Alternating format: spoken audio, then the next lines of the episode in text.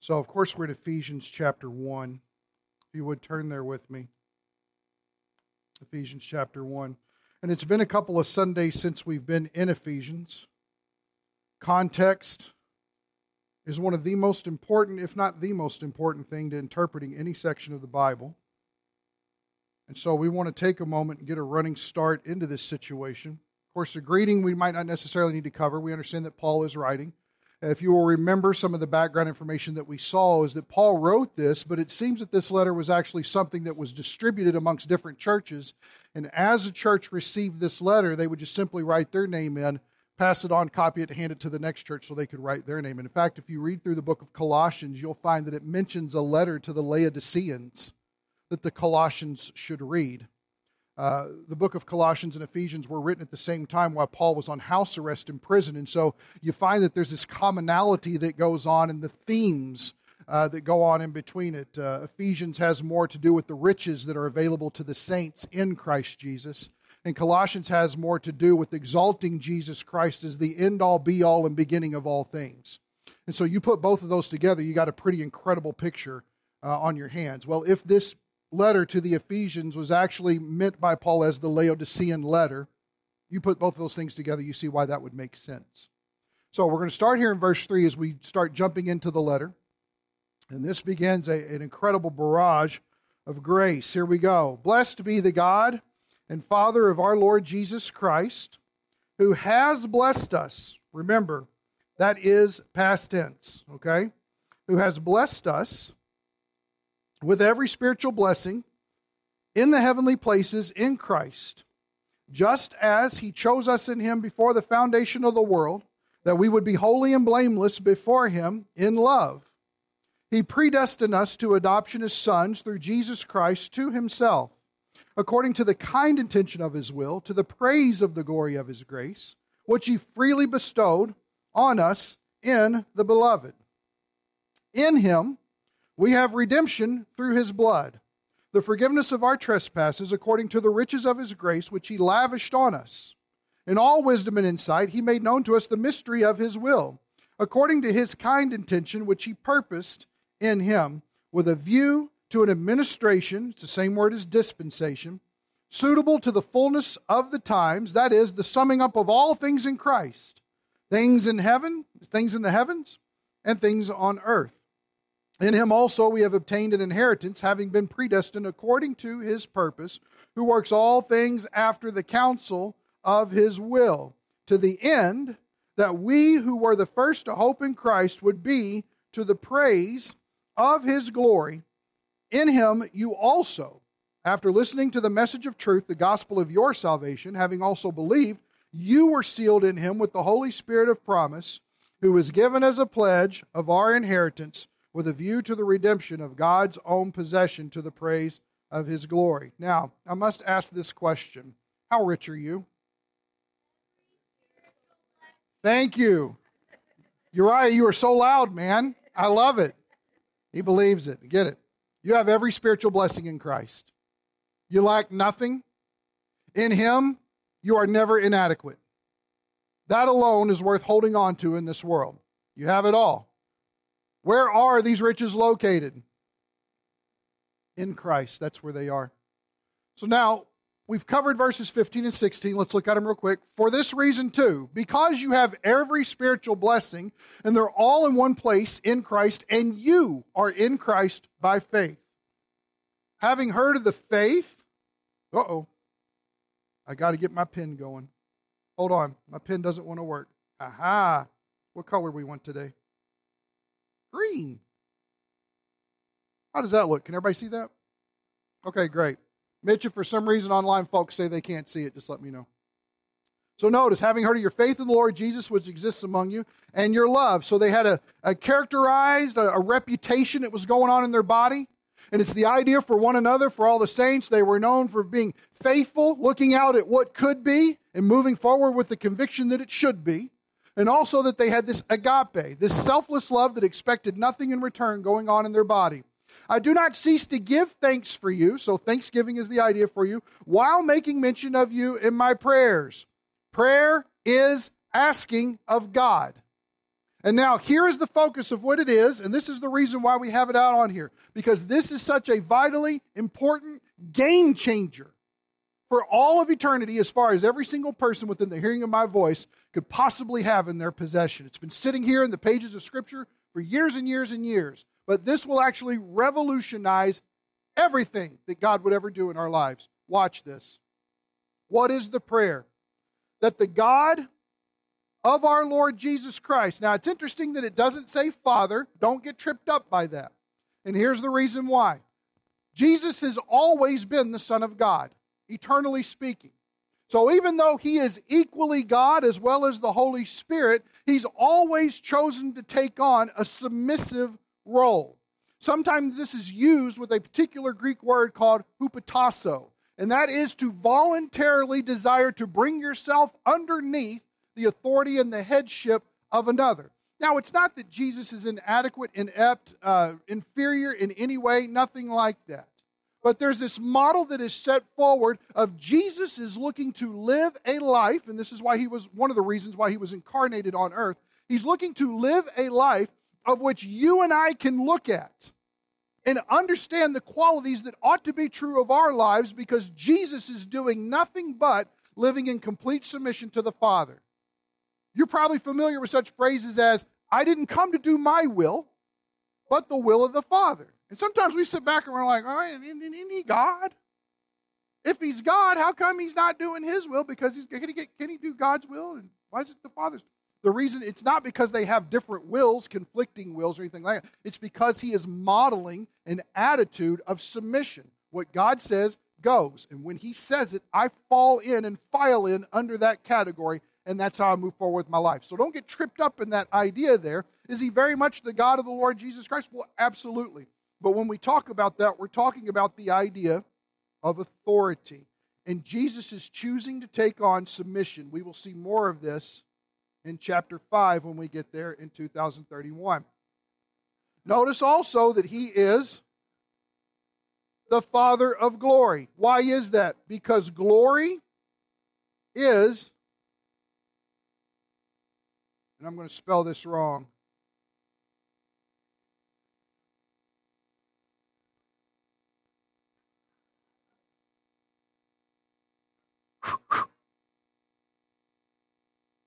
Hey, you know what? At least you told me. Thank you. I mean, you guys just could have giggled and let me got to the end be like, we didn't see a thing. You could have done that. Not that I would expect you guys to do that at all, but there we go. Okay. By the way, this says authority, that says submission, just so you guys know. That doesn't help anything. Moving on.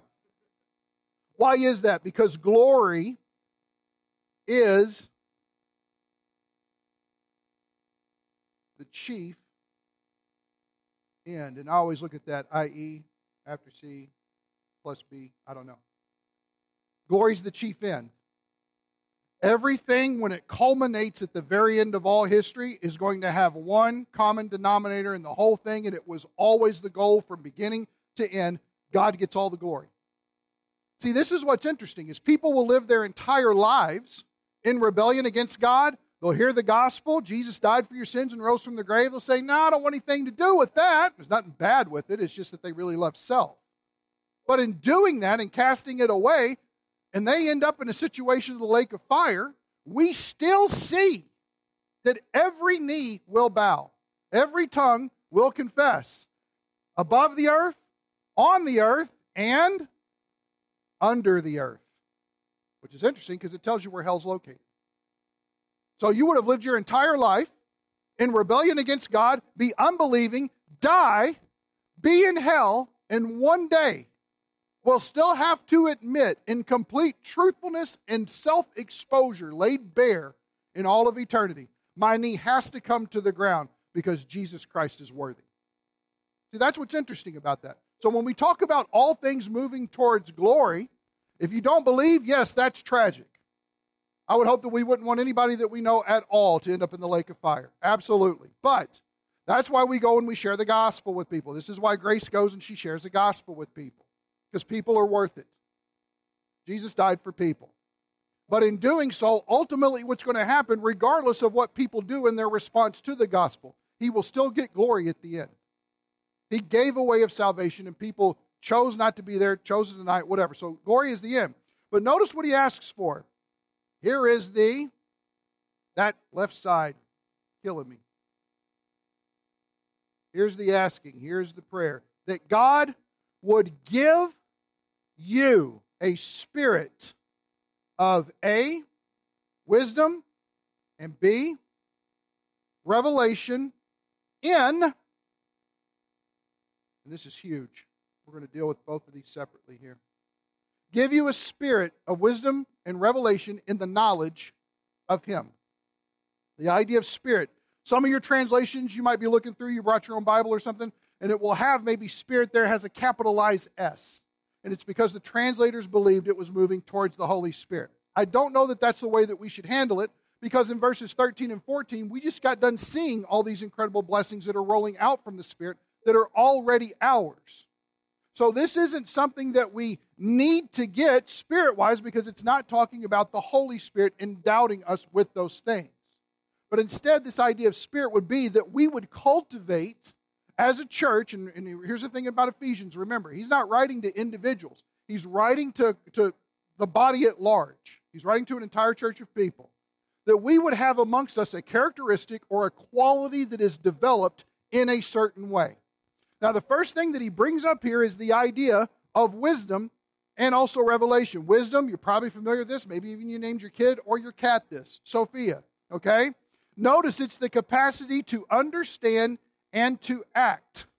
It's the idea of being prudent. It's the idea of my mind isn't just filled with all of this knowledge about it, it's actually trickled into the heart and it's taken effect to where I can no longer remain the way that I am or make the same decisions I always have. Instead, a quality is what Paul is asking of God for these people that they would develop, and not just an understanding, but an acting upon that understanding. It's knowledge applied, is what it is. It's probably the best way to understand it there.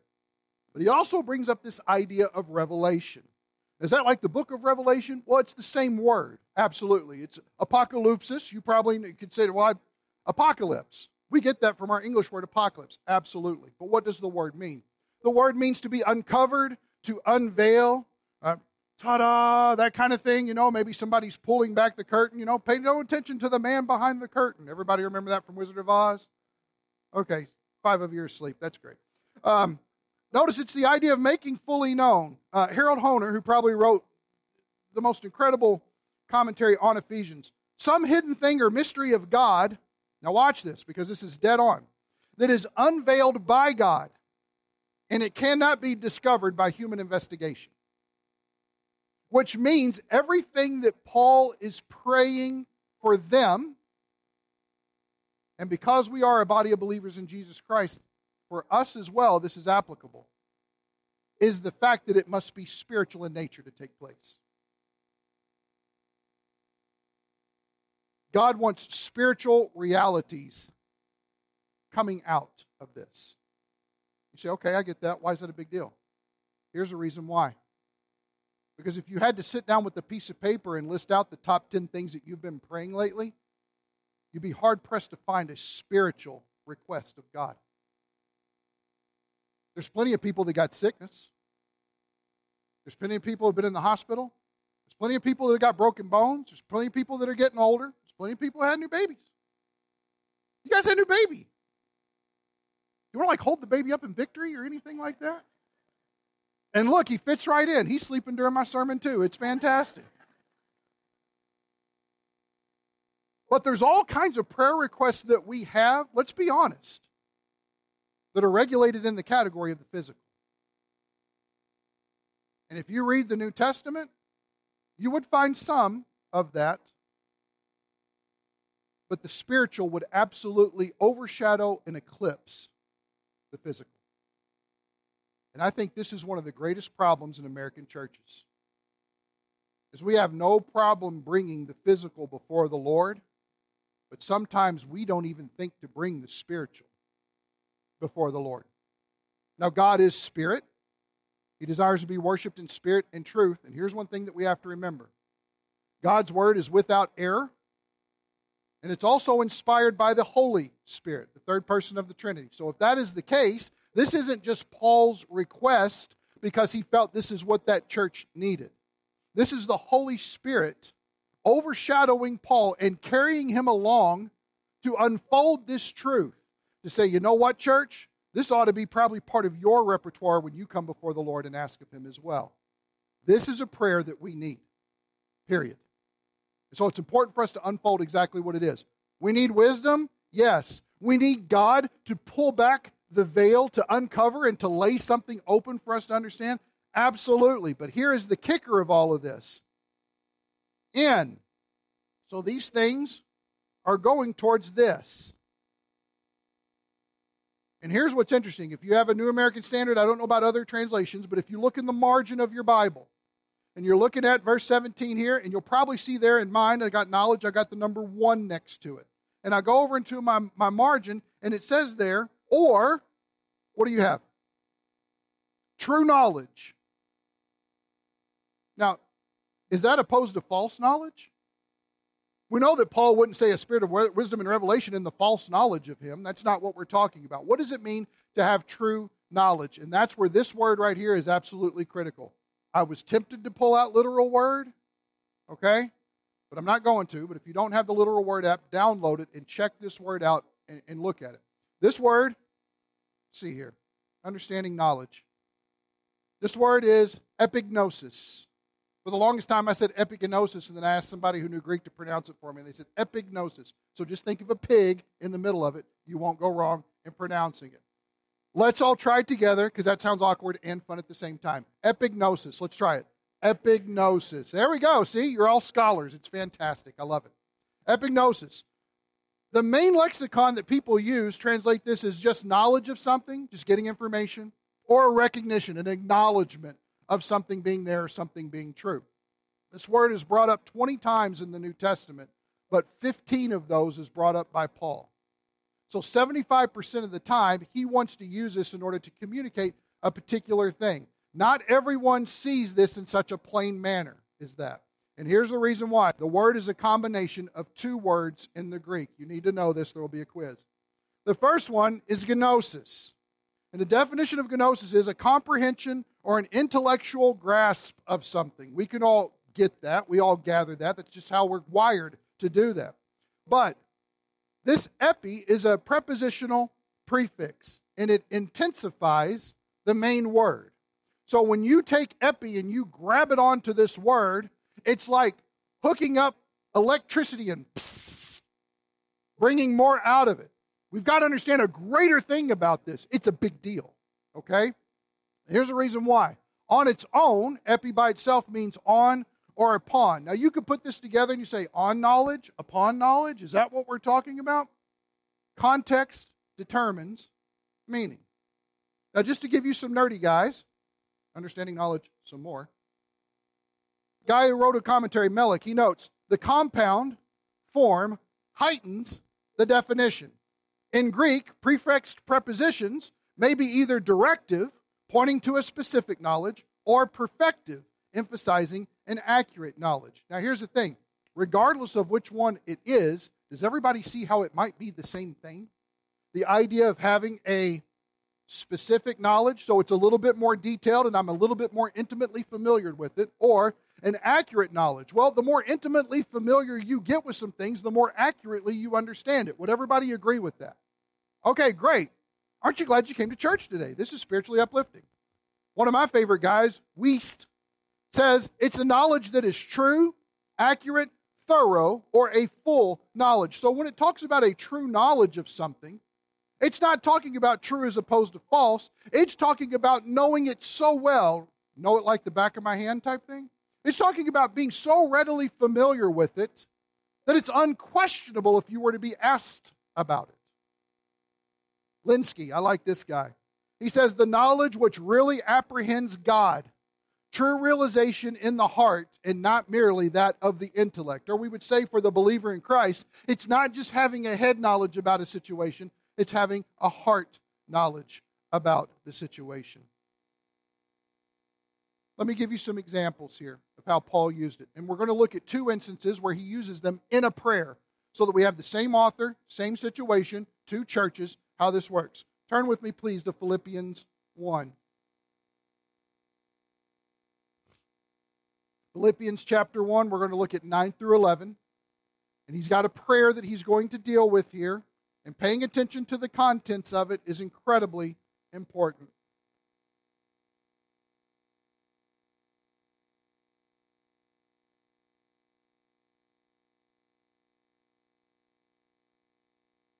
So notice how he starts. And this I pray, this I ask, that your love may abound. So this is agape, selfless love, expecting nothing in return, may abound. And that's the idea of up, up, up. It's the idea of having above and beyond more than you could possibly have. Still, more and more in Look how they described it here. Epignosis. The real knowledge and all discernment. Writing to believers, bringing up qualities of love that needs to abound. The more and more gives you like a, almost like a step stool kind of thing, step ladder kind of thing, up, up, up. But notice what it's in. It's in an accurate, thorough, real, deep precise knowledge. Even some people have gone as far as to say it's when you know about God and you can so discern what God is doing that you begin experiencing God in your daily life. Henry Blackaby wrote that book, Experiencing God. That'll bring fear on Christians. Why? Because it's actually trusting Him. I know that sounds real like, well, that's kind of a milk toast way to say it. It's true. Sometimes when I talk to believers, and I don't know that it's anybody here, so don't read into this, but you sometimes wonder if you're talking about the same Jesus with people. Because Jesus is able to do exceedingly abundantly beyond all I can ask and think, and that sounds real good on paper, but I'm living life and I'm trying to pay my mortgage to take care of the sick kid. Stop. There's not a separation there. So, this is the idea of Lord, if I could ask anything of the Philippian church, it's that their selfless love without expectation would grow and abound and explode more and more in a certain direction, which is a greater accurate knowledge and having discernment, being aware. Notice how it moves on here. So that, why would that matter for him to ask that of God? So that you may approve the things that are excellent. That is the discernment. So many Christians are getting hoodwinked by things because they have no discernment today. This whole social justice movement that's run out there. Well, we got to get out there and help poor people. Cool. Did you tell them about Jesus because they're fed, but they're hellbound? That's not cool. Jesus is not pleased. Well, we've got to build a relationship. Fine, but pull the trigger and tell them about Christ. Stop being gun shy about the gospel because we're not really doing the Lord's work if that's the matter. They have to know about Jesus or they don't go to heaven. That is the one requirement. And it's the one thing that we kind of leave on the shelf, but we'll get to it eventually. Trust me, the Lord wants to open the doors. Ask that of Him. So, the idea of approving the things that are excellent, being discerning about what is the things that God would have you to do, in order to be sincere, notice, to be. You know what that tells me? It tells me number one, I just spit all over my screen. Number two, to be sincere, future, it's future. This is what needs to happen as a result of this if it takes place. So if your love abounds still more and more in the epignosis and discernment where you approve excellent things, it's going to lead to a future result of some sort. To sincere and blameless without fault. I'm so glad you can't see that on the screen.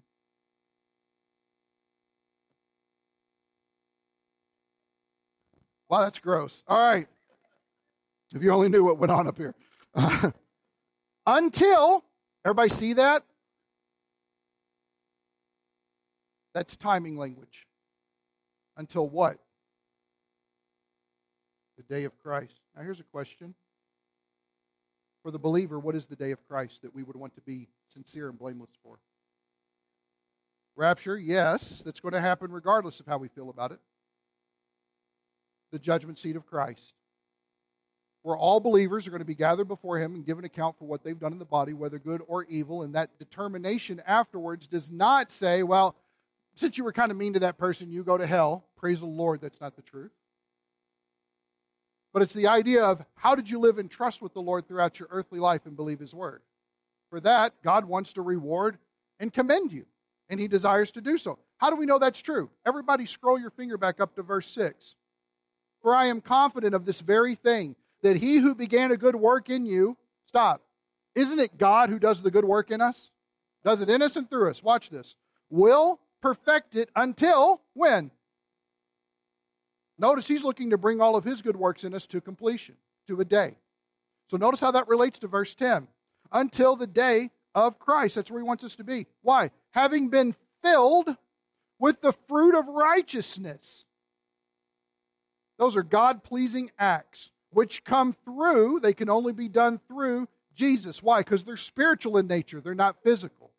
They have to be done spiritually. We can't just have good intentions and go out and help somebody and that's it. Even our good works are filthy rags in front of the Lord. So if they're not spirit led and truth endowed, they will matter nothing. They will burn up at the judgment seat of Christ. It's so important for us to understand.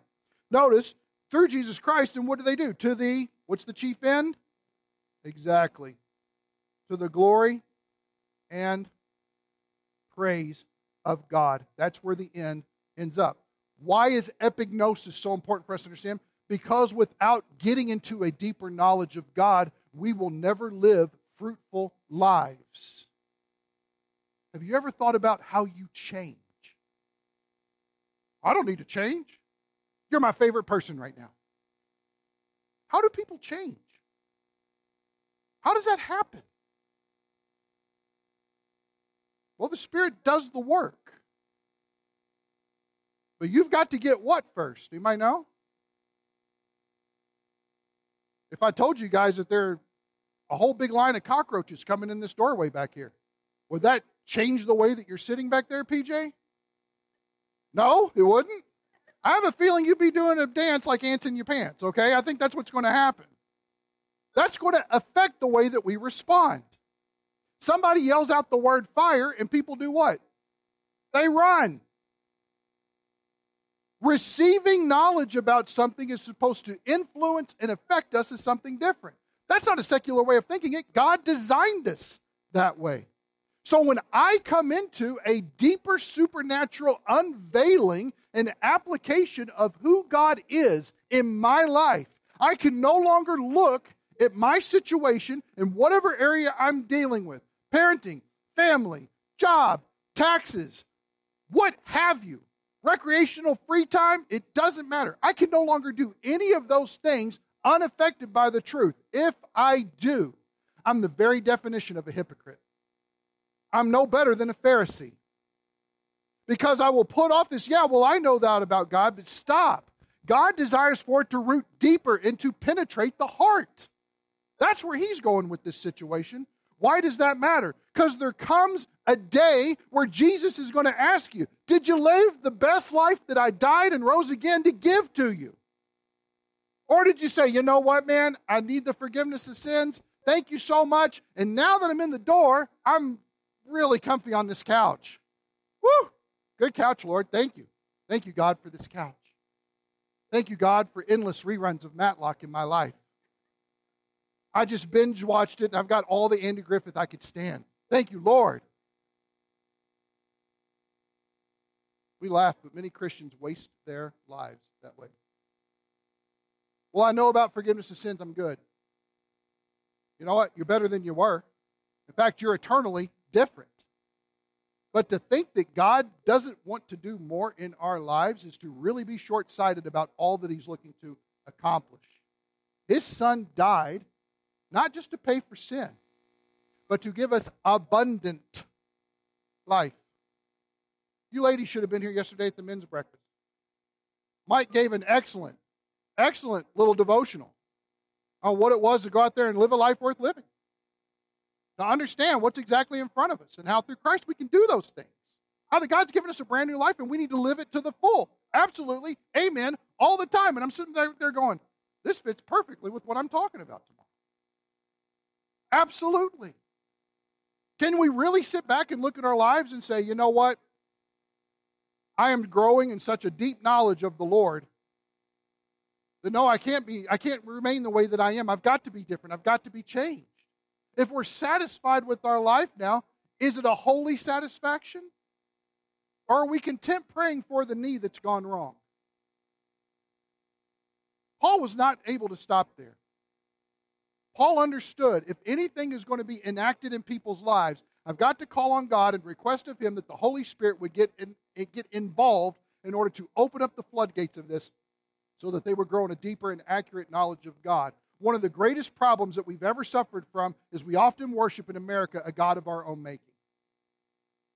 Usually he's got some orange swoopy hair and wears a crazy suit with a red tie. Forget that. That's not God, that's Satan. That's Satan creating an idol for us to fall down to. Don't listen to that garbage. Don't listen to all that mess because this world is trying to get us to think about everything but Christ. Everything. That is not God's will. God's will is to know Him more, and whether the world stands or the world burns, my word does not pass away. That's what Jesus says. So we either bank on that hope and we grow in a deep knowledge of that. Why? Because when this world goes to hell in a handbasket, you're going to need something to hold on to. It's going to fall. It's going to go away. You're so negative this morning. I didn't come here for negativity. Ta da! I'm not being negative. I'm trying to say this is the reality. And Jesus is the hope. And Jesus never stopped being the hope. And Jesus always was the hope. We just need to come to deeper realizations of the hope we have in Him. Will you cling fast to Christ? Is this your prayer? Do you pray this for Grace Bible Church? How does this look when it works? Turn with me over one book to Colossians 1. Here's another prayer. That when he comes before the Lord on behalf of the Colossian believers, this same idea, a deep, accurate, experiential knowledge of who God is, boils up to the surface. Paul's got to pray about it, he's got to ask it. If he prayed it for the Ephesians, Philippians, and the Colossians, I think that Grace Bible Church in Portage, Wisconsin needs a dose of this as well. So notice what he says here Colossians 1, verse 9. For this reason also, everything he said in the introduction, you can read that later. Since the day we heard of it, okay, so they have a reputation as well, we have not ceased to pray for you and to, there it is, ask that you may be filled with the Epignosis. Duh. P G N O S I. There we go. The epignosis of his will in all, look what it is spiritual wisdom. Have we seen wisdom before? Same thing, Sophia. And understanding. You've got to have a deeper experiential Jump off the high dive into it, plunge into it. Understanding of God. To know more and more and more about Him. To get deeper. To recognize so that you can look out at the landscape and say, God doesn't work that way, He works this way. That's how I know that's a lie, and that's how I know that it's true. We've got to have that embedded in us, and only the Spirit can reveal that to us, and only by wisdom that He gives supernaturally can we apply that to us. Now, watch how this works. We see the same type of language transferring over here. Look what happens. So that, here's the reason. You need a knowledge of God with all wisdom. Notice, you will, one, walk in a manner worthy of the Lord. You can't walk in a manner worthy of the Lord if you don't have a deeper, experiential, accurate knowledge, firsthand account of Him. If there is no epignosis, the walk will be deficient because it will largely be by the flesh. This is the whole reason why James has got something stuck in his craw in James chapter 4. What's wrong with you people? You ask for this and you don't do this. You ask because you went over your own lust. You're not going to receive anything. Don't you know what's going on? I'm like, why is he freaking out? He's making me jittery on the page, right? But good grief. I've only had a little bit this morning. Just getting started, sister. All right. Notice that you'll walk worthy of a manner how you live your life. Look at this. Number two, to please Him. in all respects. Everything in life being in submission to Him because I have voluntarily placed myself under His headship, just as my Lord Jesus Christ has done in His life. So I'm looking to submit every avenue. Should I do this? Should I not do this? Should I invest in this? Should I not invest in that? Should I go to this place or not? Guess what? All of it's submitted before the Lord. Lord, what do you want? Boy, that would change life. But it doesn't happen if there's no epignosis. If I don't think differently and deeply and more accurately about God, this never changes and this is never affected. It never happens. So there's got to be the Holy Spirit doing a supernatural revelation on my life that's got to move me forward. Notice it says here, in all respects, and what happens there? Look at this bearing fruit. Two underlines, it's worth it. In every good work, righteousness will happen, fruit will come out of it. The evidence of God supernaturally working through our lives. Why? Because if I have a deep knowledge of God, and if He's blessed me with wisdom in order to apply that, then you cannot help but to have an experience with God that is radiating out to other people. Does everybody smell what I'm stepping in? And can everybody also see, wow, that's really important? This is really something that we probably need to pause for a moment and take very seriously. Why? Because we all live according to the AM/PM, don't we? Doesn't the clock control our day? I showed my wife my schedule the other day in my phone because I got it all mapped out. She started having a panic attack. That stuff rules us. Is there time to get alone with the Lord and ask these things of Jesus? Is there time to tell everything else, I love you? No. And retreat to that closet and close the door and pray where your Father sees in secret, and He will reward you in secret. I have no doubt that if we will simply say no to everything else that we think is so vitally important and recognize the only important thing that there ever is is knowing God more and more and more and more and more, that by trusting Him in that way, He will actually turn around and reward that. And we can't continue on in life the same because I know you feel the grind, and I do too. Something's going to give at some point. We can't just be hoping for the best all this time. There comes a point where you have to stop, call it spiritual timeout, and get alone with God. You have to.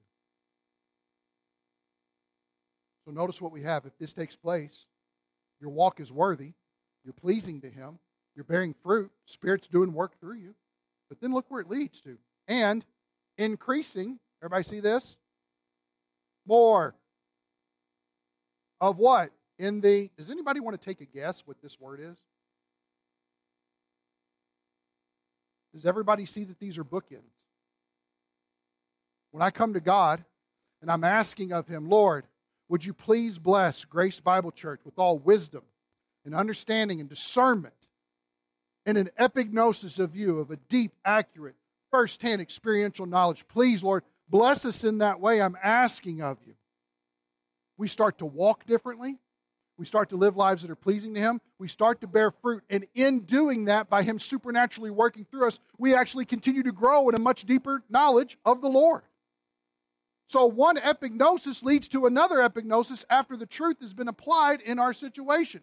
We have got to beg the Holy Spirit to do that. Why would we not want to do that? Imagine that prayer God, I really need less of you in my life. God, I don't want to know too much. We would never say that, would we? But even if it goes unsaid, is that how we approach that relationship?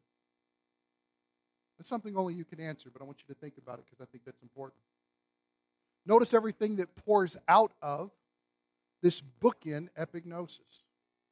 Strengthened with all power, according to his glorious might, for the attaining of all steadfastness and patience, joyously giving thanks to the Father who's qualified us to share in the inheritance of the saints in life. Good grief, it sounds like a lot of things come out of the bookend of epignosis.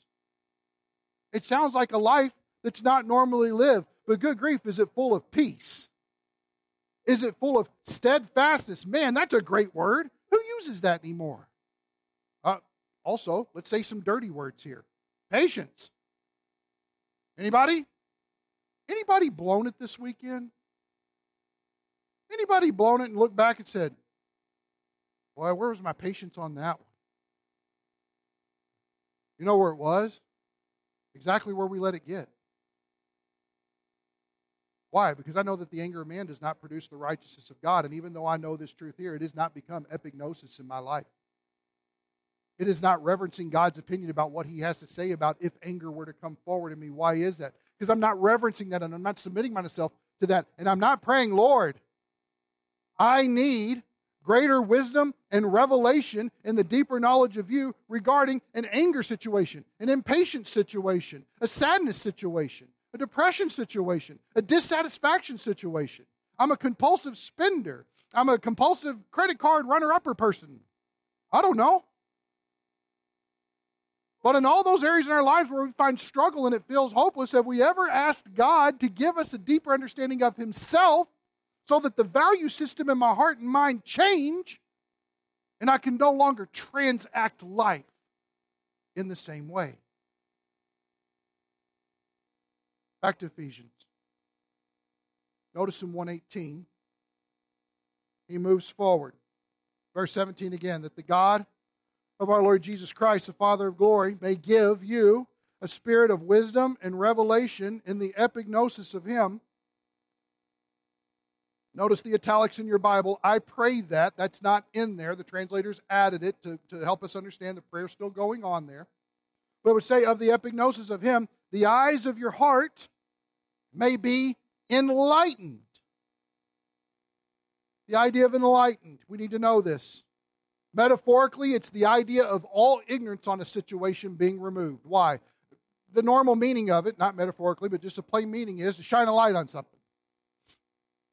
I'm sure we'd all have very different ways of operating right now if all the lights were shut off in here. Some of us have our phones out, maybe over our Bibles or something. That might happen. We still gather in dark church. It's okay but the removal of ignorance about something. But this is something that's drastic for us to understand of how a deeper knowledge of God and this enlightening is connected. And the reason is is because this is the doctrine of illumination, which is understood as the work of the Holy Spirit. It's his work. It's not our work.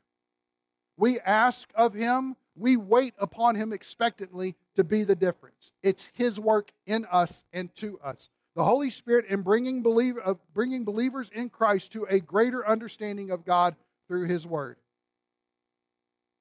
I don't know what you might think about him, but this is one of those things where you read Tozer. He's got a lot to say about this stuff. A.W. Tozer, The Knowledge of the Holy, get that? He also has a devotional, 366 day devotional. I don't know what calendar he was looking at, but he's got a 366 day devotional on the Holy Spirit. Read it, it will challenge you. Get it, it will challenge you the enlightenment. I need that. Why? Because I can know it all in my head, but it will never become something rooted in my heart. It will never become a difference maker if the Holy Spirit doesn't do that work. It can remain epignosis, but it might not ever become conviction. And here's what conviction is conviction is the exact same thing as faith. It's the idea of you see what should be. And so you move forward with a deep seated motivator that it must be. It's got to happen.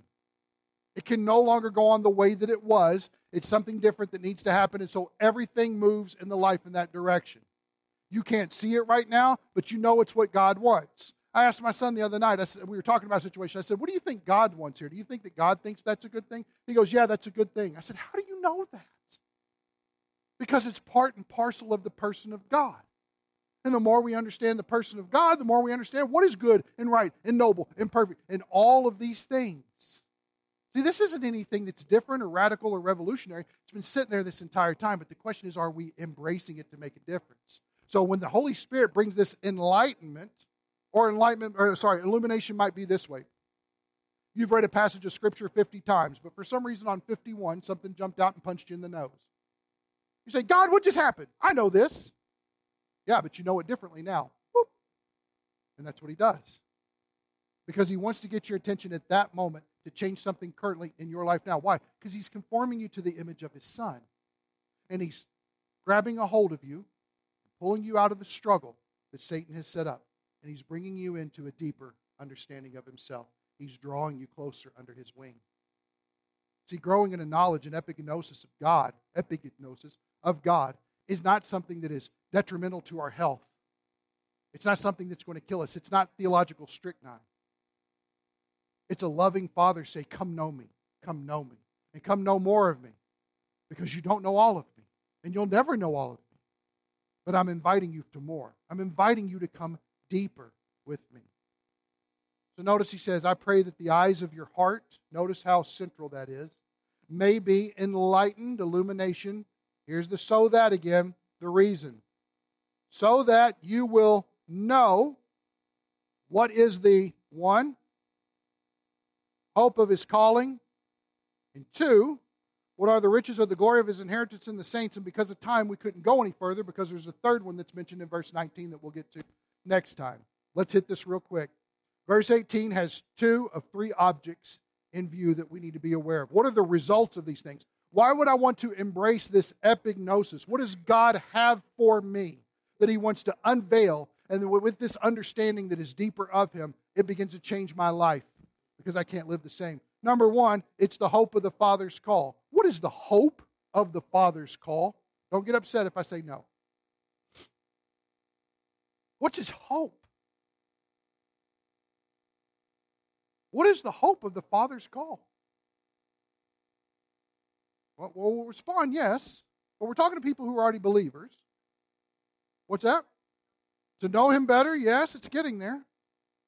Here's a question What has Jesus promised you? Everlasting life. Now, I know I asked this, and you guys are like, good grief, is he really going to say this again? The answer is yes, I am. How long is everlasting life? Now, pause for a second and think about that. Because of what Jesus has done, and because you've come in contact with that message, you will never go to hell. We can't let that old, old story become a stale, stale story. You will never go to hell. And sometimes we sit back and if we're honest, if we're sober for a moment, we go, you know what, but hell's what I deserve. Exactly. And that's when grace came in and said, let it not be so, man. We're going to stop this. We're going to provide a way out. Here's an ark. There's the door.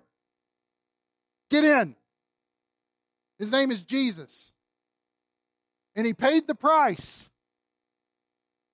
When he died, the curtain was ripped in two. We find out in Hebrews the curtain was a symbolization of his flesh being ripped. And why did that matter? Because what the veil was was a door that separated me from God. And when he ripped the veil out of the way, God said, Get in here and stay. Get in here and be. Get in here, you're mine. God calls you His. That's the hope. God calls you His forever.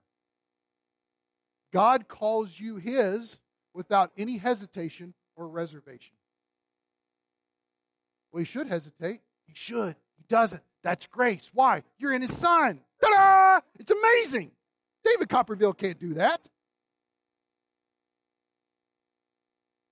You have been liberated from a life of slavery to Satan. Jesus has torn your chains away and said, Walk free. But it's scary. Yes, it is. That's why you get to hold his hand while you do it. And he invites you to. So when we talk about the hope of his calling, we're talking about an elevated people in a brand new location with every spiritual blessing with no fear of condemnation resting upon them at all. Why? Because it's hope. And the opposite of hope is fear. And where there is hope, there is no what? There is no fear. None. That's the first thing.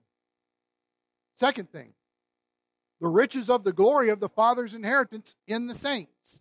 Now, I know that the way that this is phrased in this translation, it's almost like the Father has an inheritance in the saints, but that's not how the grammar is set up the Father has an inheritance set aside for the saints. Not only does He want you to eternally be with you, but He wants to take a whole lot of riches and just shower you in them, just bless you with them. And it's simply because you've believed in Jesus Christ. If you've responded to the gospel with a conviction, with faith that that is true, you have been put into a situation of eternal blessing, eternal security with the Lord. And oh, by the way, I've got this vat of riches and this vat of riches. And stand in front of this door. And you just get flooded out with all the love of God. There's nothing but an inheritance waiting. Why would I want to grow in a deeper knowledge of God? Because when life gets hard, I'm going to need this. We might not say it out loud sometimes, but we might look at some situations and we say, it's hopeless. No. No. Thinking amongst ourselves, by ourselves, we would look at it as hopeless. If Satan's sitting on the shoulder whispering in our ear, he's definitely going to point us in the area of hopelessness. But when I pause and think about everything that God has sought to teach me and how I asked Him to get involved in taking me deeper with Him, then it doesn't matter how low it seems that I'm in the hole, I can always see out the top. The light is always there. The hope never moves. Why? It's eternal in nature. It can't. Well, what if I mess it up by what I do? You can't. If you could, you would have already. Instead, Jesus got in there and did all the work and gave it to you freely. Well, what about my part? I love it. If you get an opportunity, watch J. Vernon McGee on YouTube talk about Lordship salvation. He says, I don't know what's going on here. God doesn't need my two bits. I love it. And he's as old as all get out, so he can say that kind of stuff. He doesn't need our two bits to get the job done. His son got the job done. And he offers it freely to us. What does that tell you? There's always hope. Why? Because I didn't have anything to do with it except to get rescued. So now it's fully and freely mine. Well, is it really worth pressing on, remaining steadfast? Is it really worth sticking with it? Yes. Our stick with itness needs to be intact. Why? There's an inheritance waiting. God's promised better. This is not all there is. And that's what causes the hopelessness. We can't look at the right hand of the Father where Christ is seated because we're drowning in the circumstances of now. And when the circumstances of now come flooding in, man, they overwhelm us, they blind us. Good grief, what the world is going on? Recognize that Jesus died to rip those things off of our eyes and to say, Look at me, look at me, look at me, keep looking at me. Don't look to the side, don't veer to the right or to the left. We see that all throughout Scripture. Look at me. Look at me. Look at me. Look at me.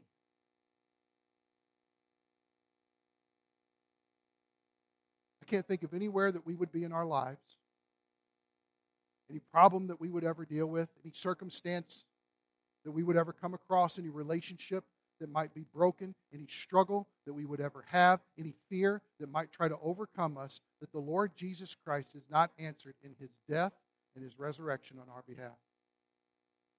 He is God's answer to every problem. But if I never get beyond a surface level of understanding Him, that will never change my life. To lean into Him and to be motivated supernaturally to live for Him. Hope will seem bleak. The inheritance might not seem like that big of a deal. But by asking, praying, that the God of our Lord Jesus Christ, the Father of glory, may give you a spirit of wisdom and of revelation and the epignosis of Him. So, do we pray like Paul? That's a question. That's the only application I have for today. Do we pray like Paul? I don't want to be so presumptive as to assume your answer, but I will say this. Let's start today. Bow your heads with me.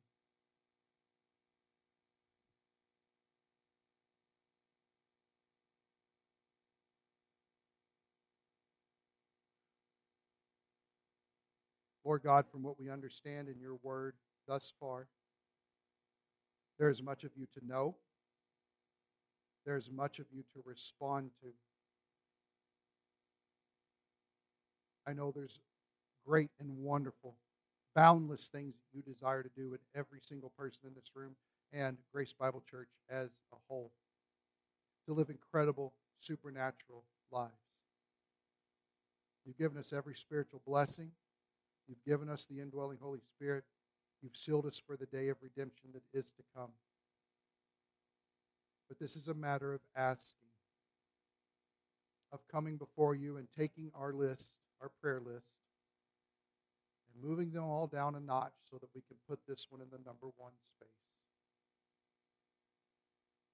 So, Father, we ask that you would give to us a spirit, a quality, develop in us a characteristic